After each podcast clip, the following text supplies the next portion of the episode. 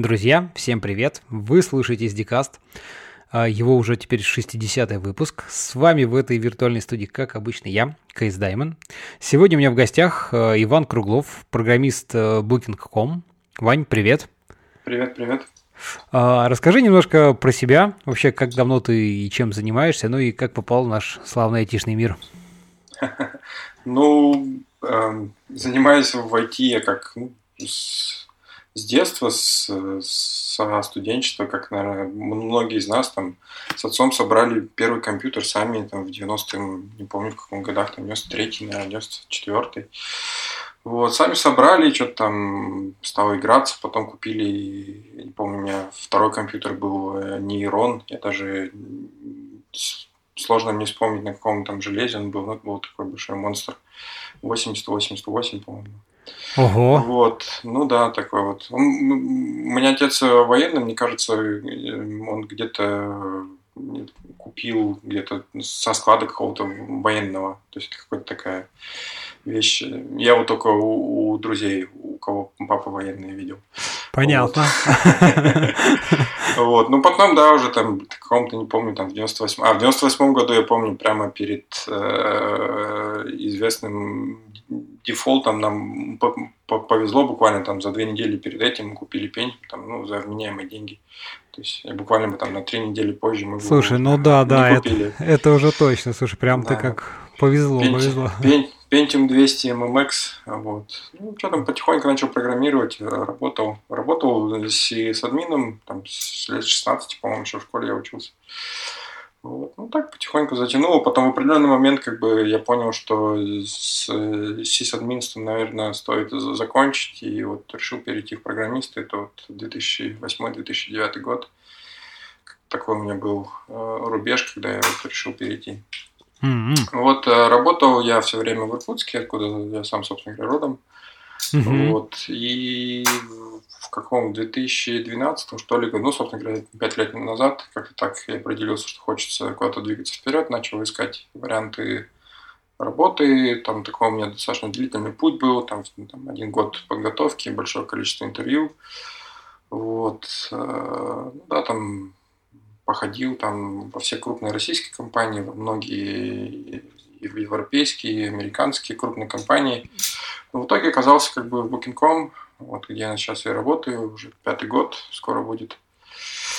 Ого, слушай, вот. а ты в Booking пришел как бы, ну, как бы программистом или кем просто так, как бы? Да, я пришел просто программистом, сейчас как бы официальная моя должность senior developer, то есть как бы чуть повыше. Угу. Ну, как бы смысл тот же, что там, сидим, а, проектируем системы, делаем мир лучше потихоньку.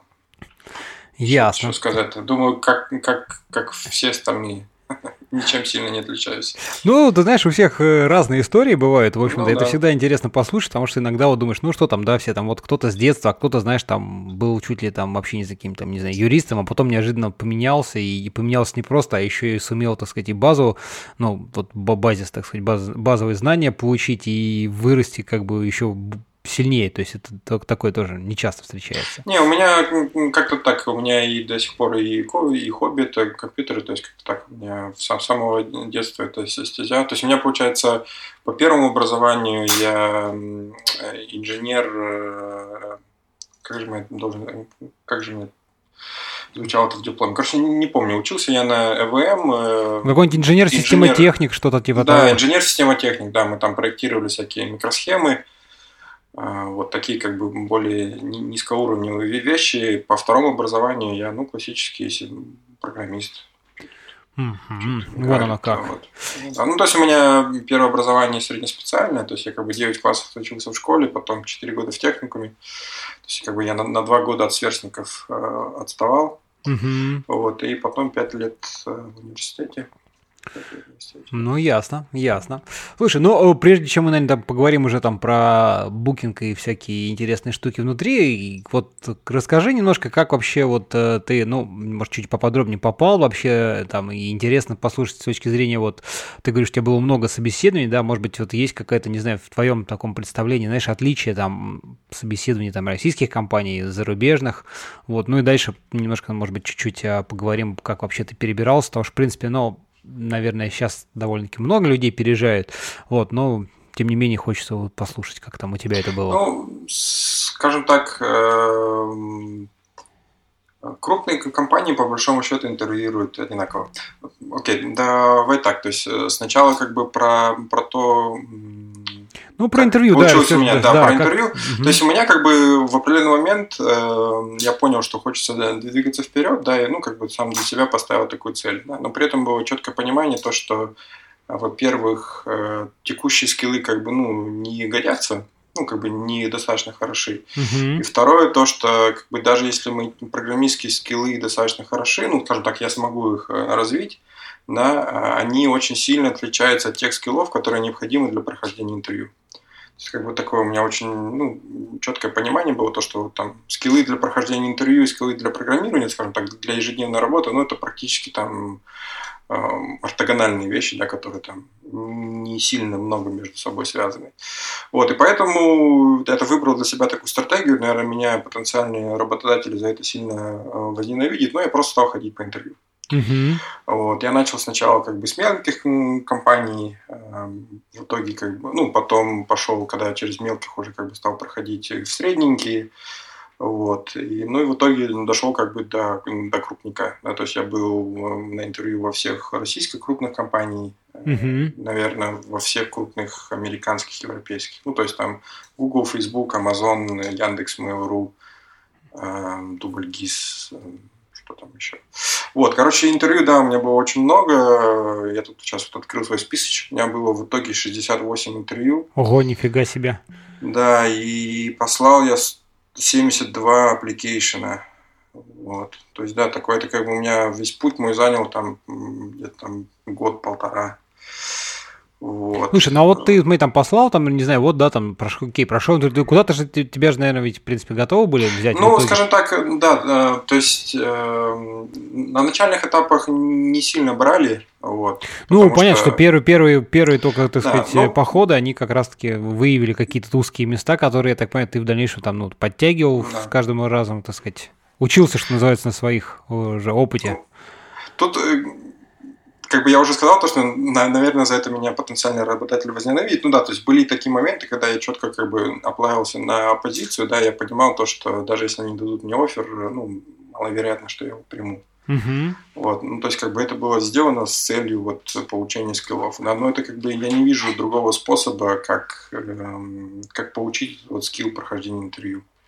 То есть они как бы, ну вот мой опыт э, показывает то, что они очень часто, то есть тебя либо, скажем так, тебя либо, э, либо оценивают, э, короче говоря, вот, например, в мелких компаниях, по моему опыту, очень часто задают как бы кон- конкретные специфические вопросы, которые как бы, ну, блин, в ежедневной жизни тебе ну, не нашли на тебя. Я помню, там не задавали, типа, там, в плюсах, это на плюсах писал, типа, там, назови мне там три или четыре способа там, создания объекта, да, там, или, там, в какой, там, сколько способов есть сделать там вот такую-то штуку или вот такую-то штуку, да, то есть как-то ну, такие вещи, которые как бы, ну, ты, тебе они не, лучше даже про них, наверное, и, и не знать, да, но тебя по-прежнему спрашивают, как бы, и, и, и на основании вот этих данных тебя, на основании вот этих знаний тебя оценивают.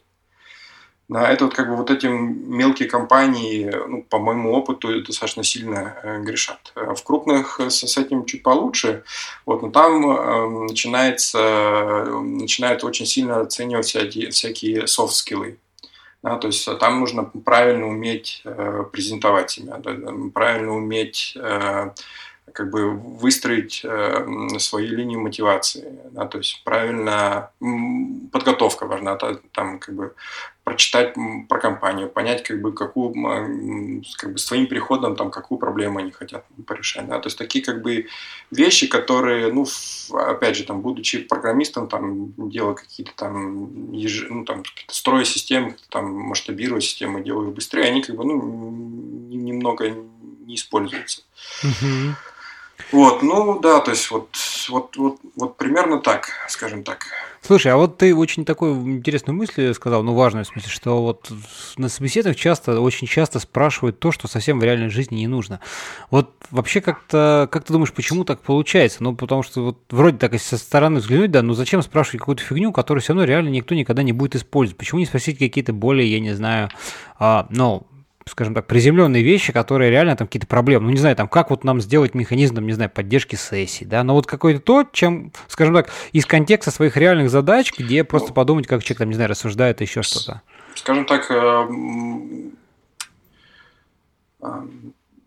мой, мой взгляд на эту вещь это то, что вообще интервью как бы это достаточно сложная штука, да, и найти вопрос, э, который будет достаточно сложный, и его можно будет уместить в полчаса, то есть классическое интервью 45 минут, да, но всегда у тебя там есть первые там 5-10 минут на раскачку и последние 5 минут там на, на вопросы с э, того, кого ты интервьюируешь.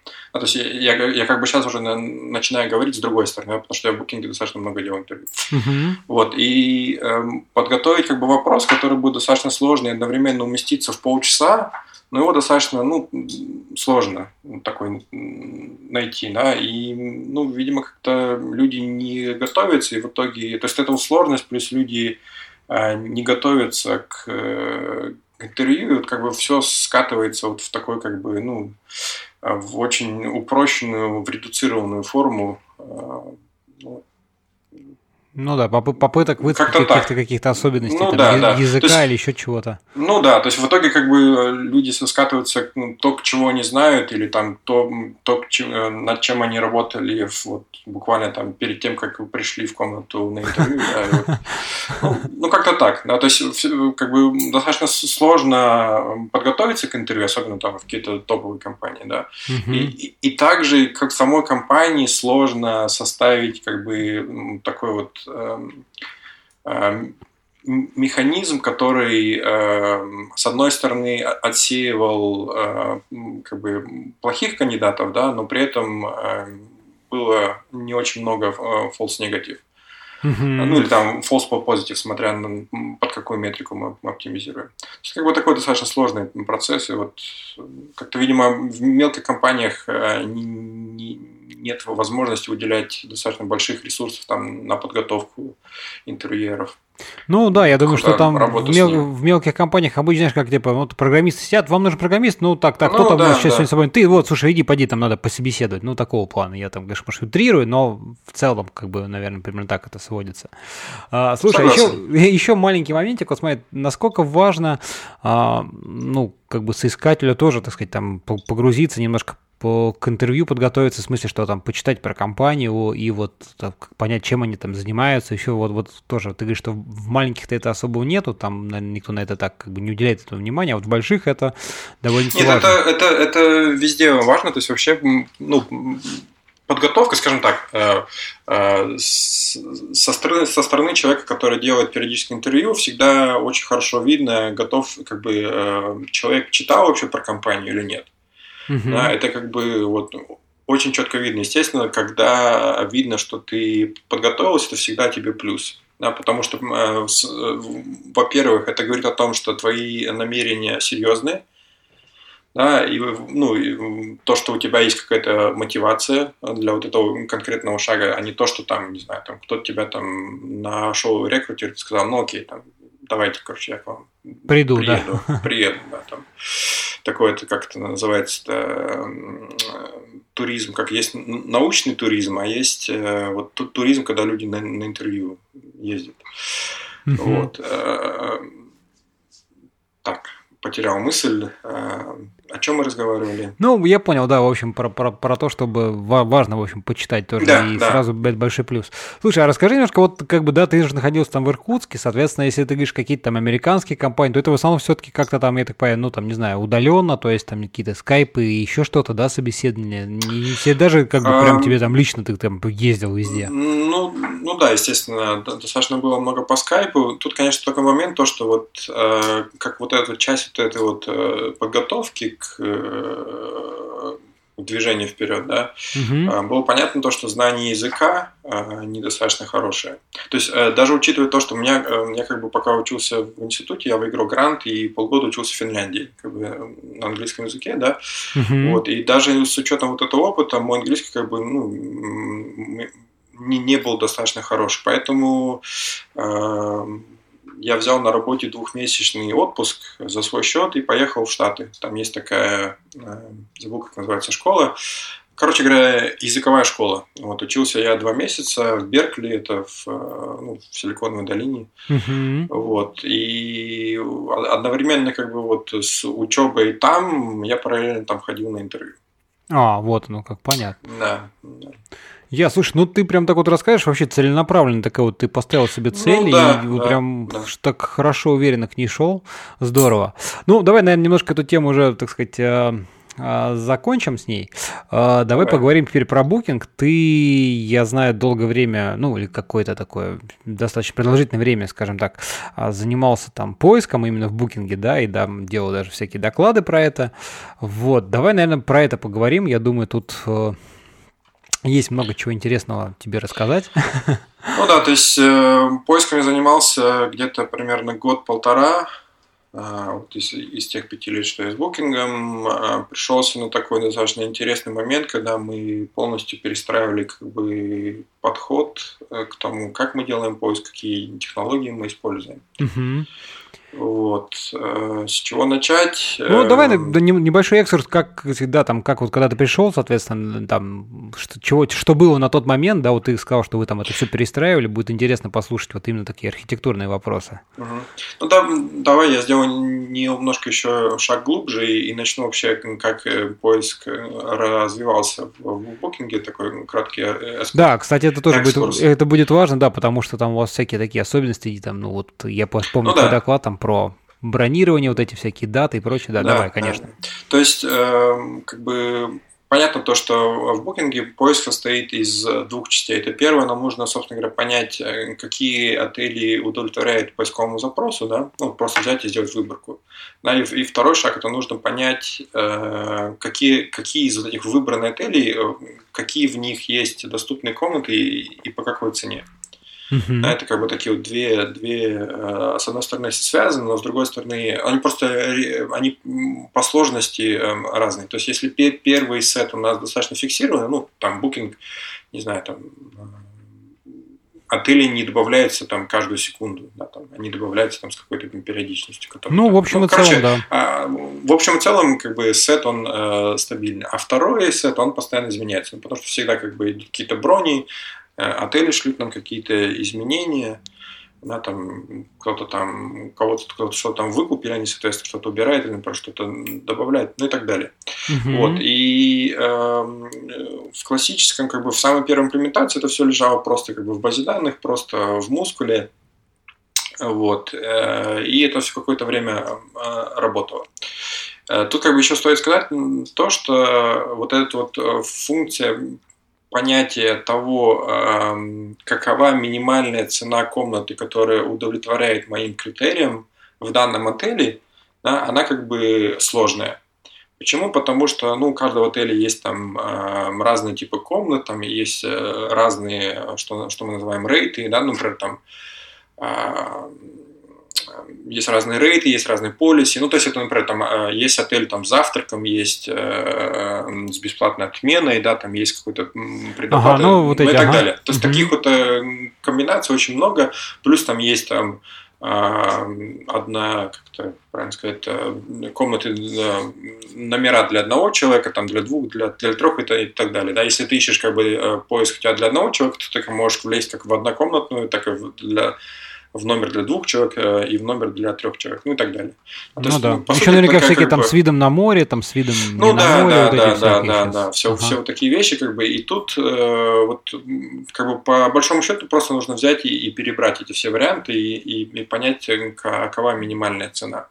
Да, ну, понятно, как бы, если это делается в каком-то крупном городе, например, там в Париже, да, мы там делаем сначала выборку по, по, по Парижу, вытащили мы там сколько-то там десятков тысяч отелей, да, и дальше как бы для, для каждого отеля нам нужно понять, э, а какова будет минимальная цена вот для того, как бы набора критериев. Uh-huh. И вот эта функция, как бы, она очень сложная. И чтобы посчитать цену, как бы, и по ней, э, чтобы нам сделать отсортировку по цене, ну, собственно, выбрать вот, из всех отелей самый-самый дешевый, нужно посчитать для каждого отеля. Вот. И э, вот это была как бы первая такая глобальная проблемы, с которой Booking столкнулся, потому что как бы с ростом бизнеса, с ростом количества отелей в базе, э, вот это вот э, расчет вот этих вот ценников, он становился все более и более тяжелый. Да? Я вот в своем докладе приводил пример из моего личного опыта. Я помню, когда учился в Финляндии, ездил в Амстердам туристом, да, и я это хорошо помню, что тогда я не смог через Booking найти самый дешевый отель а потому что в букинге не было функции сортировки по цене, как раз вот по вот этой вот причине, да, то есть было слишком дорого посчитать цены для всех отелей и сортировать, поэтому считалось только цены для текущей страницы, но понятно, это как бы делать сортировку по цене из текущей страницы, ну как бы это бессмысленно. Бессмысленно, конечно, ага. Вот, и, и решили эту проблему таким достаточно, с одной стороны, элегантным способом, с другой стороны, такой, как бы, как это, грубой силой, да, то есть решили, окей, давайте мы возьмем и предрасчитаем все цены. Ну, просто тупо там для всех вариантов э, комбинаций возьмем и посчитаем цены и положим в базу данных. И, соответственно, такой кэ- кэш такой, скажем. Ну да, то есть это как бы мы это называем материализация, да, то есть когда как бы вот эти вот э, цены, которые мы считаем, как бы они как бы есть, но они виртуальные, да, то есть мы как бы рассчитываем, материализуем их и, и ложим в базу данных. Вот. То есть это как бы э, отличие от кэша не, не, не в том, что вот мы сохраняем те расчеты, которые э, получилось так, что мы их сделали, да, а именно вот целенаправленный предрасчет. То есть такой кэш, которым, в котором всегда э, ratio 100%, то есть миссов не бывает и в принципе, ну... Ну, понятно, да-да-да, да-да. Но тут вот. сразу другая проблема, что это же сколько же Это места огромный нужно. объем, да, объем это данных. много. Много, но как бы по практике показываем, что, казалось бы, много, но это все по-прежнему можно, э, можно обрабатывать. Да, то есть, э, ну, смотри, то есть, говорю, одна цена это там 8 байт, ну там 4, 4 или там 8 байт в зависимости от того типа, да. Uh-huh. В Booking е, если взять вот все отели, все комбинации как бы вот этих вот э, всевозможных комбинаций, да, их там будет там порядка 100 миллиардов. Uh-huh. Да, то есть 100 миллиардов умножаем на 8 байт, это 800 гигабайт. Ну, в общем, да, в общем, 800 гигабайт, в принципе, не так уже страшно. Как, ну, ну, вот относительно, и... конечно. Все из того, конечно, что ты потом с ними делаешь, там, опять же, там какие-то индексы, ну, чтобы это быстро выбирать. Скажем так, это, это, это не масштаб, э, там, это, это по большому счету, это как бы на, на, на данный момент э, развития IT-индустрии, это тот объем, который влазит в оперативную память даже одного, ну, какого-то топового сервера. Ну да, да, да в общем вот. так. То, то есть, короче, это эм, обрабатывается. Да? Ну, конечно, как бы там 4-5 там, 4 лет назад это было как бы, побольше проблема, да, но, но тем не менее. Uh-huh. Это как бы там с каким-то шардированием, там на несколько десятков шаров это все может быть сделано. Ну вот, собственно говоря, это и было сделано. Да? Потом, э, окей, проблему э, подсчета цен мы порешали, но по-прежнему как бы вот с ростом бизнеса, с добавлением отелей мы уперлись в такую проблему, то что ну нас Perl Ага. Э, тогда был э, стопроцентный, сейчас он там уже постепенно его доля как бы падает, но такими очень медленными темпами. Вот. Первый у нас э, однопоточный, и тупо взять и, и пробежаться по списку всему отелей, даже вот с предрасчитанными ценами, просто взять и пробежаться по всему списочку, но это опять же занимает какое-то длительное время. Да? То есть хотел как-то эти подсчеты все распараллелить, и поэтому решили такой как бы оригинальный, в кавычках, э, подход, э, взять и написать свой внутренний MapReduce Framework, который как бы, ну, то есть, по сути, э, нам надо было распараллелить, мультитрейдинга в Перле нету, поэтому давайте сделаем мультипроцессинг. Ну, то есть, ну понятно, да. Ага, так. Вот, написали вот этот вот фреймворк, ну, там с ним были определенные проблемы, Э, несколько там у нас ну, таких э, серьезных, э, серьезных аутеджей было. Вот. Но смысл в том, что в определенный, в определенный момент пришло понимание то, что ну, как бы даже вот ту архитектуру, которую мы используем, она как бы близка к как бы к исчерпанию своих возможностей просто в плане в плане функциональных возможностей там, того же самого перла. Да, там, ну, например, там, не знаю, там, сравнить Perl и C, Perl Java, да, там, ну, понятно, что там Java C будет гораздо быстрее работать. Ну, да. Вот. Угу. Плюс эти все, как бы, э, оверхеды на, на, на, на передачу данных, там, гоняние данных между воркерами. Короче, все занимало какое-то такое не очень комфортное а, время и приняли решение, что... А, еще такой момент, то, что нам хотелось прямо вот сильно перейти на такую очень четкую клиент-серверную архитектуру. Кстати, поисковый сервис это был такой второй, по-моему, сервис в букинге, вот прямо вот э, сервис э, ну, как бы с очень четкой выраженностью, что есть какая-то клиентская часть и есть какая-то серверная часть. До, до этого это было все больше как-то так монолит, полумонолит там с достаточно тесными связями между э, компонентами. Ага. Вот, ну и да, вот э, решили все перестроить. Э, там такие ключевые моменты были, то то, что, ну, понятно, мы отказываемся от перлавца в, в, в, связи, в связи с его э, недостаточной быстротой вот для конкретной задачи поиска. Э, хотелось, э, то есть мы выбрали Яву, я вот сразу надала нам автоматический мультитрейдинг, э, то есть э, убрала вот эти накладные расходы на передачу данных между воркерами, между процессами.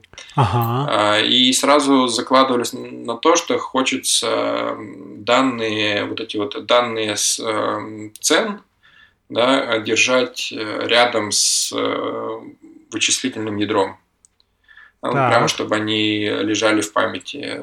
Ну вот на основании как вот этих вот таких вот э, решений начали строить систему. Было несколько вариантов, несколько экспериментов. Основная проблема была, наверное, с э, том, э, как, э, как сделать так, то есть вот э, объем апдейтов, который прилетает в систему, он э, большой. Да, и э, на начальных этапах пробовали там всякие Э, Elasticsearch и э, на чем эта библиотека, на которой Elasticsearch построен. О, что-то. называется? Да я тоже, да, не скажу. Ну, неважно. Короче, неважно, пробовали, да. пробовали э, разные варианты вот с уже существующими поисковыми системами. Короче, ни одна не, не выдержала нагрузку по, по апдейтам. Вот, пробовали, э, я лично пробовал Таранту, э, тоже как бы как э, in-memory базу данных, тоже вот конкретно в моей имплементации, на конкретно моей задаче, он как бы, ну, он, он проиграл конкуренцию простому, простой Яве с баз данных, в итоге мы выбрали RocksDB. Вот, кстати, тоже интересный будет момент. Сейчас, угу. почему вы выбрали? Слушай, я правильно понимаю, значит, у вас, условно говоря, там несколько серверов, и вы на каждом у вас, собственно говоря, там, ну, какой-то кусок базы, и тут же, соответственно, Java application, который, соответственно, с этими данными прямо вот здесь рядышком работает. Или они в памяти да, у вас да. хранились? Ну, то есть они, они, они, эм, помимо того, что они в памяти, они в том же самом э, namespace. То есть э, RocksDB – это встраиваемая база данных, э, embedded uh-huh. database. Uh-huh. Да, ну, по сути, это как бы библиотека, в которой у тебя есть э, функции там открыть файл, э, почитать из файла, пописать файл. Uh-huh. Да? А, то есть как ну, библиотека, которая скрывает за тобой, э, скрывает за собой эту сложность там, поддержки LSM дерева. Вот. Mm-hmm. Ну, то есть, да, то есть у нас как бы есть э, такой кластер машин, где каждая нода э, содержит в себе поисковую логику плюс база данных, которая вот прямо сидит в том же самом процессе, в котором и поисковая логика. И плюс, естественно, сама база данных, она целиком влазит в память. То есть, как бы все зашардено так, чтобы э, количество данных на каждой ноде, она полностью влезала в память. Ага, да-да-да. Это хорошие, да, интересные. Э, и, соответственно, а, они здесь же сидят. Ну и, соответственно, когда надо поискать, то это все, собственно говоря, а там map редюсом раскидывается, и все дружненько ищут и возвращают да, агрегированный такой, результат. Да, да, да. То есть там такой двух, э, двухуровневый map reduce, то есть сначала э, запрос прилетает на, что мы называем координатором, то есть координатор, он, как бы, его задача синхронизировать транслировать и, не то чтобы, как правильно сказать, не синхронизирует. Короче, он просто транслирует запрос на какое-то количество шардов, которые у нас есть, да, и, соответственно, ждет их ответа, и потом это первый уровень э, MapReduce, распараллельный, потом внутри каждой ноды там тоже как бы на э, на тот объем данных, который это, дан, э, который эта нода хранит, mm-hmm. на нее набрасывается тоже какое-то там количество тредов, которые параллельно в этом э, процессе. Ну, понятно, да, чтобы, чтобы максимально, так сказать, задействовать э, мощность да. вычислительную. Да. Угу. Слушай, а вот еще, знаешь, что, э, пока сейчас не ушли там в RocksDB туда дальше, э, обновление, да, вот, так сказать, вот, э, так сказать, материализация, ты говоришь, да, вот, когда же ты там заказал в итоге, может быть, я, конечно, не знаю, здесь сейчас это или, или чуть назад, ты заказал, забронировал, теоретически же может так получиться, что вот какая-то цена из предрасчитанных уже как бы выбрала, скажем так, лимит всех доступных там номеров по этой цене, да, это же, получается, надо тоже при каждом броне еще и пересчитывать было все это. Безусловно, да, то есть каждое бронирование, оно имеет как бы обратную связь, вот этот вот процесс материализации, который перерасчитывает все цены. То есть как бы материализация это не одноразовая задача, то есть это как бы есть постоянный поток э, апдейтов, которые постоянно пересчитываются. То есть кластер постоянно в процессе пересчета. Uh-huh. Да, отвечая на твой вопрос, что сделать вот с такими вот как бы устаревшими данными, да, Тут стоит эм, посмотреть на сам процесс эм, бронирования. Да, например, вот э, мы э, там, заходим на Booking.com, вводим там, я хочу отель, там, не знаю, где-нибудь там в Москве, да, дальше тебе выпадает страничка этих эм, отелей. Да. Потом э, всего скорее какое-то время ты проведешь на этой страничке. Да? Да. Ты там почитаешь описание отелей, посмотришь там на отзывы, посмотришь на ценники и так далее. Короче, ты проведешь какое-то время. За это время вот ту цену, которую мы тебе дали, она точно так же устареет. Да, логично. И, и, и когда ты нажмешь на кнопочку бронировать, ну, как бы не факт то, что вот тот последний номер, который один единственный остался, его кто-то еще не забронировал. Ну да. То есть, как бы вот эта вот, э, вот эта вот проблема устаревания цен, она как бы э, независима от решения. То есть, какое бы решение мы не выбрали, то есть, если мы даже выбрали абсолютно консистентное решение внутри баз данных, да, то вот эта проблема, она все равно как бы сохранялась, и все равно ее пришлось бы решать. Поэтому как бы выбор был, ну а зачем тогда ее решать, да, давайте мы просто как бы будем ее э, использовать в наше благо, в том плане то, что нам нужно строить э, не настолько абсолютно консистентную базу данных, да, там как бы требования гораздо ниже, там единственное, как бы нужно, чтобы вот эта вот неконсистентность не, не, не выходила за какие-то допустимые рамки. Мы просто как бы мониторим вот, это вот, вот эти вот рамки и там стоят какие-то алерты, да, там, там если, если система становится сильно не, не, неконсистентной, там, во-первых, там какие-то alert ы, ну, там не, не, немного не так. Там в первую очередь срабатывает э, механизм, который выкидывает э, сильно устаревший нод, например, если во, во всем кластере, например, там, там сотни машин, да, одна нода там Получилось так, что она сильно устарела, но просто как бы система автоматически выкинет ее из, из кластера и э, отправит ее на rebuild. Uh-huh. То есть, точнее так, она автоматически на rebuild не отправит, но там поднимет какой-то флажок, что вот эту ноду надо за rebuild ить. И она вот уже не, будет, не будет участвовать, соответственно, Она уже не, да, да, да, да. И, и второе, вот эта вот система как бы alerting ов, которые смотрят там, чтобы э, сам кластер целиком не, не сильно выходил за допустимые рамки. Но если он как-то выходит, там какая-то уже какая-то проблема есть, которую нужно решать с помощью... Ну, вмешательства, про... короче. Ну да, вмешательства программистов, админов, там, mm-hmm. смотря какой уровень проблемы. Ясно. Слушай, ну расскажи немножко вот про RocksDB, в принципе, да, ну и embedded база данных, что еще, как бы, как, какие варианты, вот ты говоришь, что вы еще вы рассматривали, то есть и то есть вот, э, ну, Тарантул я понял, да, что он почему-то на, на вашей задаче не подошел. Ну, там, его так как-то э, хвалят, и, потому что в последнее время. Ну, его, то есть э, его хвалят э, тогда, как бы, скажем так, может быть, я не сильно написал корректный код на Lua, и, скажем так, у Тарантула такая, с одной стороны, достоинство, с другой стороны, недостаток в том, что у него вот эти вот три thread а, которые у него есть, да, то есть э, один там thread на взаимодействие с сеткой, другой э,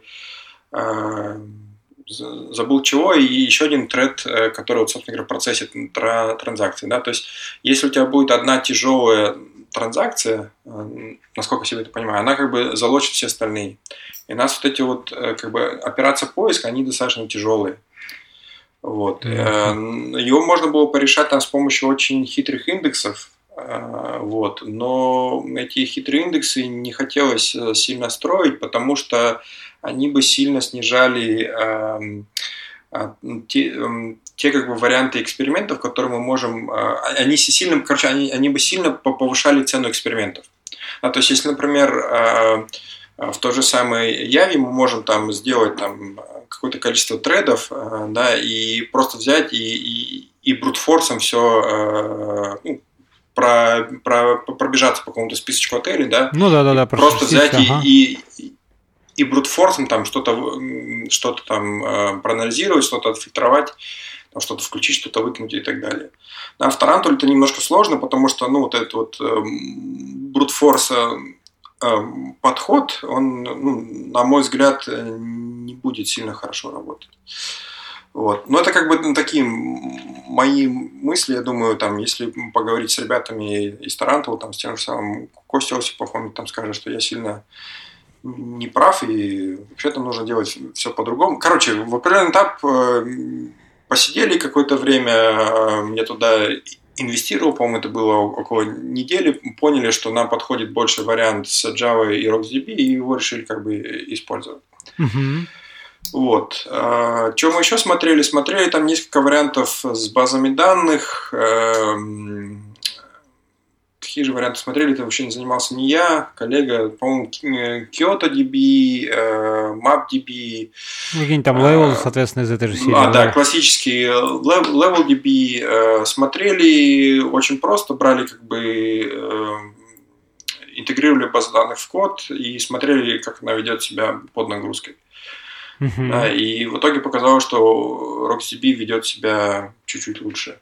Ну, там, конкретных цифр я не помню, но он показал то, что она ведет себя там более стабильно под нагрузкой. Там, те же самые, там, когда включается compaction, вот, ну, на, на нем и остановились. То есть никаких там серьезных исследований на тему там чего лучше, чего хуже. Не, ну понятно, да. В общем, нашли решение, которое, в принципе, удовлетворяет. И ну, зачем, да. так сказать, тратить еще там время, силы, деньги, mm, ресурсы, да. если, если есть уже подходящий вариант. Тут как бы перестараться тоже не есть хорошо. есть ну, более, да. более насущные задачи всегда, в общем-то. Да. А, хорошо, слушай, ну расскажи, ладно, чуть дальше, соответственно, окей, вот, значит, RocksDB, да, встроено у вас, все это кру- крутится, вертится, сейчас она вот в таком виде и, и пребывает, да, я так понимаю? Да, вот э, как, э, как мы ее написали, там, так она и практически без изменений, да даже не практически, а без изменений. Mm. Все работает.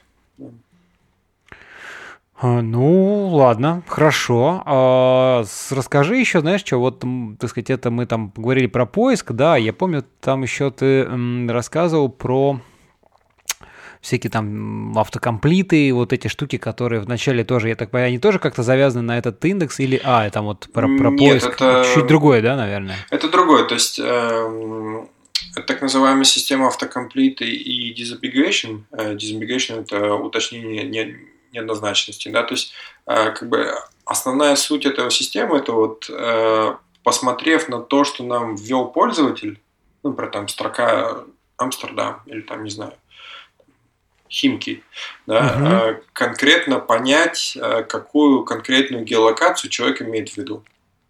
То есть понятно, что это нужно, во-первых, там как-то распарсить этот текст, да, но после того, как этот текст э, распарсить, нужно понять, какую конкретную геолокацию, потому что, например, там в мире там несколько Парижей, несколько Лондонов, да, там несколько Амстердамов, э, ну и так далее. Там. Mm-hmm. То есть э, просто так, если взять там список всех городов в мире, там городов, деревень и так далее, простой как бы матчинг э, не сработает. Ну, он будет как бы плохого качества. Угу. Поэтому там достаточно такие умные алгоритмы. Этим занимается другая команда, как бы я сильно тут э, не смогу прокомментировать, как это конкретно происходит. Ну да, то есть есть какие-то там какая-то эвристика, которая понимает э, там на основании там каких-то твоих текущих данных, которые система может получить, а там, что конкретно ты всего скорее имеешь в виду. Угу, угу. Вот. И потом, ну, собственно говоря, после того, как она поняла, а, чего ты имеешь в виду, она конвертирует в какой-то там внутренний ID, да, который скармливается вот это вот уже непосредственно системе поиска, которая по вот этому ID начинает смотреть, э, какие от, отели э, сюда э, попадают. Mm-hmm. Вот оно как. Понятно. Слушай, а расскажи, э, ну, в принципе, про вот вопрос, так сказать, там, отказоустойчивости и всего. Я так понимаю, что, в принципе, да, кластер, оно у вас там связано, но все равно это чуть, может быть, как бы поподробнее, как оно у вас там устроено с этой точки зрения. То есть есть, ты говоришь, там, координаторы, да, ноды, на которых, соответственно, как-то там э, живут уже воркеры. Ну, вот чуть-чуть, может быть, поподробнее. Ну, тут, э, тут как бы э, в конкретный поиска, тут э, что хорошо, то, что у нас система э, read-only, да, то есть мы только э, обслуживаем чтение, то есть нам не нужно обслуживать запись, да, что как бы существенно упрощает процедуру масштабирования. Да, то есть, по сути, понятно, на, как бы на первом уровне масштабирования мы просто поддерживаем несколько кластеров. Ну, естественно, как бы нарушает, во-первых, проблему масштабирования, второе, э, disaster recovery, да, то есть там кластеры разнесли по разным э, Дата-центром. Дата-центром. Угу, угу. Да, это как бы первый уровень. Второй уровень – это внутри самого кластера, понятно, есть какое-то количество шарда, потом у каждой шарда есть реплики. Да, то есть, э, есть какая-то там, там, не знаю, там 5, 5 реплик, да, то есть, если одна машина выпала, ну, окей, у тебя остается там еще 4. Ну да, не, не, не критично, скажем так. Не, не критично, да. да. Угу. Ну и, соответственно, ну, ты, ты говорил еще координаторы, да, которые, соответственно, все, а, ну все да, знают, и... как, про какие реплики, да, какие да, шарды, да, где в строю, да. соответственно, все. А что вы какие-то используете, соответственно, вот всякие там э, системы там на управление кластерами, кластерами, что там, а, Discovery, вот эти прочие штуки, что? что... Нет, у нас э, система э, сервис Discovery у нас внутренняя, самосамописная на основании Zookeeper. Mm-hmm. Вот, да, то есть там как бы ничего хитрого. Тут э, что еще хотел добавить, как вот это вот количество реплик, оно выбирается не только с э, целью как бы отказоустойчивости, но и с целью э, того количества операций течения, которые мы можем выполнить. То есть это вот получается вот этой вот матрицы, если нам надо будет отмасштабировать количество тех данных, которые мы храним, мы будем увеличивать количество шардов, да, если нам нужно увеличить количество операций чтения, которые они будут выполнять, мы просто добавляем новые реплики. А, ну понятно, да, поскольку самое, если надо просто больше, больше, быстрее, то вы просто делаете больше реплик, соответственно, больше процессов могут в параллели ее, ну, да, вычитывать да, данные оттуда. Да, да, да. Хм. Ну, хоро хорошее, что, хорошее решение, мне кажется. Ну, это как бы, скажем так, э, это такая классическая э, архитектура поискового движка. Да, то есть, если там по, посмотреть на то, как Google это делает, эм, всего скорее также это делает Яндекс. Ну, как бы такая классическая архитектура, когда у тебя какой-то там кластер машин, там внутри э, инвертированные индексы, ну и там MapReduce и погнали.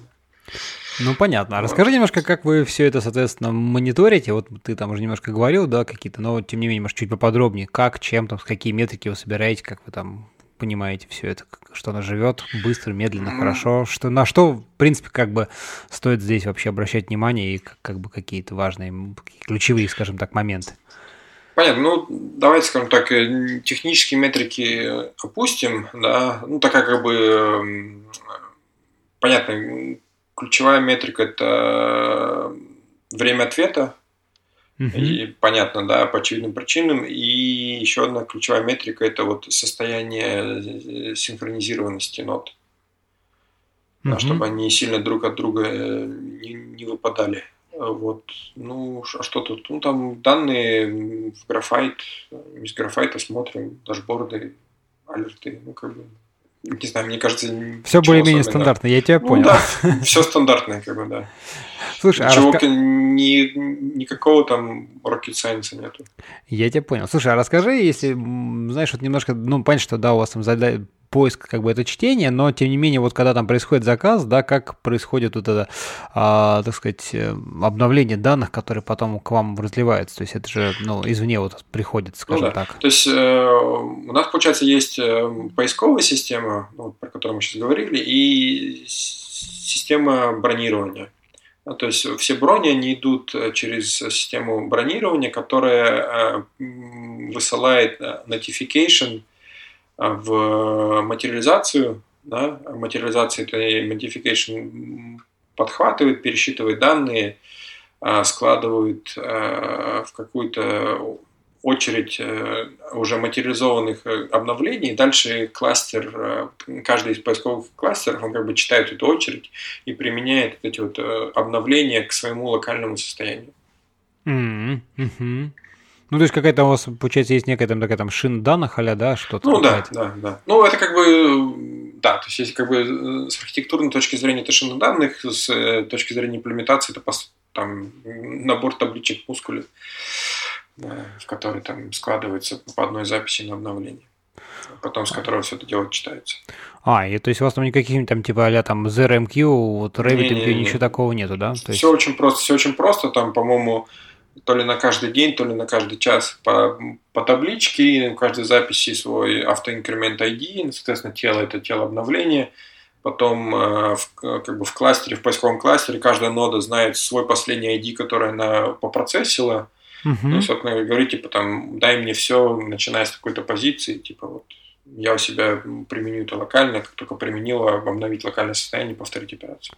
Ага, а чистит, очищается эта табличка, когда, когда все, ну, то есть, вот, каждый ноду ну, есть, э, спросила, применила, окей, а кто последний, он же должен почистить, чтобы уже больше не а, применять а, это. Чи, э, очистить, то есть, там, э, там смысл в том, что для того, чтобы иметь возможность перестро, перестройки кластера, как бы, ну, например, там, не знаю, там случилась какая-то авария, да, и там, там в течение какого-то времени э, ни одна нода в кластере обновления не читала, да, то есть ага. вот эта очередь, она содержит данные как бы в течение какого-то периода времени, достаточно длительного, чтобы очищать можно было без координации. То есть ну, тупо есть кронжоба, который там старые данные, которые там не, несколько дней, э, не, я не уверен, что несколько дней, там, короче ну, говоря, какое-то время, просто ага. берет и чистит старые данные. Ну, при этом как бы есть такая очень серьезная уверенность того, что ну, в данный момент никто эти данные не использует, ну, потому что, блин, если их кто-то использует, то мы неправильно делаем свою работу. Ну, то есть, грубо говоря, кластер находится в каком-то деградированном состоянии, да, которое ага. мы не, не отследили. Понятно. Ну да. А, слушай, расскажи еще, может быть, знаешь, немножко, как вы все это деплоите, да, вот э, с точки зрения, так сказать, там, обновления, компонент, ну, наверное, здесь тоже ты сейчас мне скажешь, там никакого rocket science, но тем не менее. Ну, то есть э, тут мы используем э, как бы внутреннюю букинговскую тулзу для деплоя. Она как бы с одной стороны внутренняя, с другой стороны на в open source, но я не видел ее использование за, за пределами Booking.com. Называется на Git Deploy. Эм, процедура выглядит примерно следующим образом. Ты заходишь на staging host, говоришь там git deploy start, э, тулза э, как бы ставит лочку, ну, чтобы второго параллельного рулаута не было. Ага. Да, потом ты, ну, соответственно, там делает пул, э, репозитария, рестартует там эти сервисы, короче, подготавливает тебе стейджинг для какого-то там базового тестирования, ты там как-то делаешь это базовое тестирование, потом ты говоришь э, git deploy sync, э, sync вешает тег на, на, ну, на текущий комит, а, там тег включает в себя там название сервиса, дату, время, а, вот, э, и, соответственно, следующим шагом у тебя вот текущее состояние директории, оно синхронизируется на удаленные сервера. Ну, собственно, на, на сами ноды. Тут, конечно, такой момент, то, что оно синхронизируется в определенном порядке, потому что мы не можем просто взять, например, там 30% кластер вытащить, да, то есть проблема в том, что а, нам ни в коем случае нельзя одновременно вытащить все реплики одной шарды. Ну да, да, да, да, да, логично, конечно. Да, то есть там вы их должны в разнобой обязательно как-то. Да, да, да. То есть там, там, там, там, грубо говоря, такая логика, то, что мы всегда вытаскиваем а, там по одной, по две, по три реплики из каждой шарды. Ну, при этом, если у нас условные там 10 э, шардов, да, и в каждой там, например, там 3, 3 э, реплики, да, то есть мы всегда вытащим 10 э, первых реплик, потом 10 вторых реплик и 10 третьих реплик. Да, то есть mm-hmm. будет происходить как бы в три этапа. Вот, mm-hmm. ну все, то есть как бы тулза там сама синхронизирует, там арсинком, по-моему, там сначала копирует на промежуточные сервера, потом с промежуточных на, на конечные. Вот, ну и все как бы. Ну, соответственно, а, деплой, деплоится, поскольку Java просто джарники деплоятся, соответственно, да, или да, что? Да, да, то есть он, он как бы копирует целиком э, репозиторий. А, да, то есть я забыл сказать то, что там на определенном этапе, ну, то есть вот когда ты сказал там git deploy start, ты там говоришь, типа, давай э, сбилди мне новый джарник, джарник будет в том же, в той же директории, которую мы будем э, копировать, да, то есть он просто как бы прилетает вместе с директорией, потом, uh-huh, uh-huh. ну, джар прилетел, все, там говорим просто локальный рестарт, при рестарте там такая достаточно важная процедура warm-up, ну, то есть э, прогрева, uh-huh. то есть перед тем, как э, добавиться в продакшн пул, система делает там какое-то количество локальных запросов, просто чтобы там элементарно там данные, там все данные а, тут еще такой момент, то, что э, warm происходит в два этапа. Во-первых, э, мы VM-тачем читаем все данные, ну, просто как бы VM-тач на, на всю базу данных, на которой там на локальном диске лежит. Ага. То есть, э, чтобы ага. она как бы в, в page кэш вся прогрузилась. И второе, это выполнение каких-то там какого-то количества запросов, чтобы там в Java э, JIT сработал чтобы там весь стек прогрелся. Вот. Ну и все, как только это как бы сделали, все, там, если там какие-то базовый набор э, sanity чеков, типа там, что у нас там э, availability не сильно старое, э, там, количество отелей выглядит правильно, да, там, ну, то есть такие как бы проверки, ну, все, как бы, если все прошло, добавляется в пул, и все, как бы, деплой на данную ноду считается успешным. Успешным, ага. Слушай, а Java, вот еще скажи, вы какие-то application сервера или просто у вас прям просто Java, так сказать, там свое все? Или какие-то там... А, там на основе DropWizard, DropWizard, веб-сервер и этот, э, э, как его, фреймворк, э, забыл, Jetty. Jetty, а. Угу. Jetty. DropWizard, Jetty, да. Понятно. И, соответственно, RocksDB тоже внутрь да. заделать. Да. Слушай, ну, довольно-таки все равно интересно было. Видишь, ты, я говорю, ты, ты так как бы рассказываешь уже, знаешь, при, привычно, что ну, тут все просто, все понятно, но я думаю, слушателям будет все, все равно было интересно это все послушать.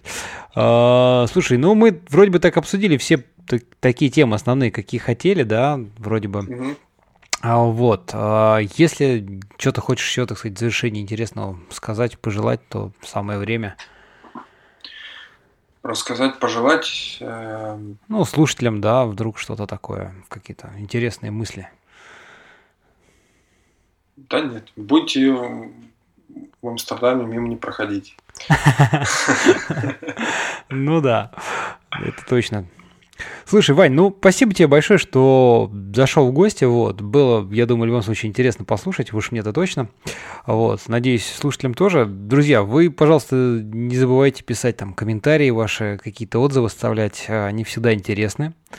Вот. Ну и спасибо всем, кто с нами. До новых встреч. Спасибо тебе, что при, пригласил. Спасибо слушателям, что слушаете, пишите. Да. Пока, спасибо. Пока-пока.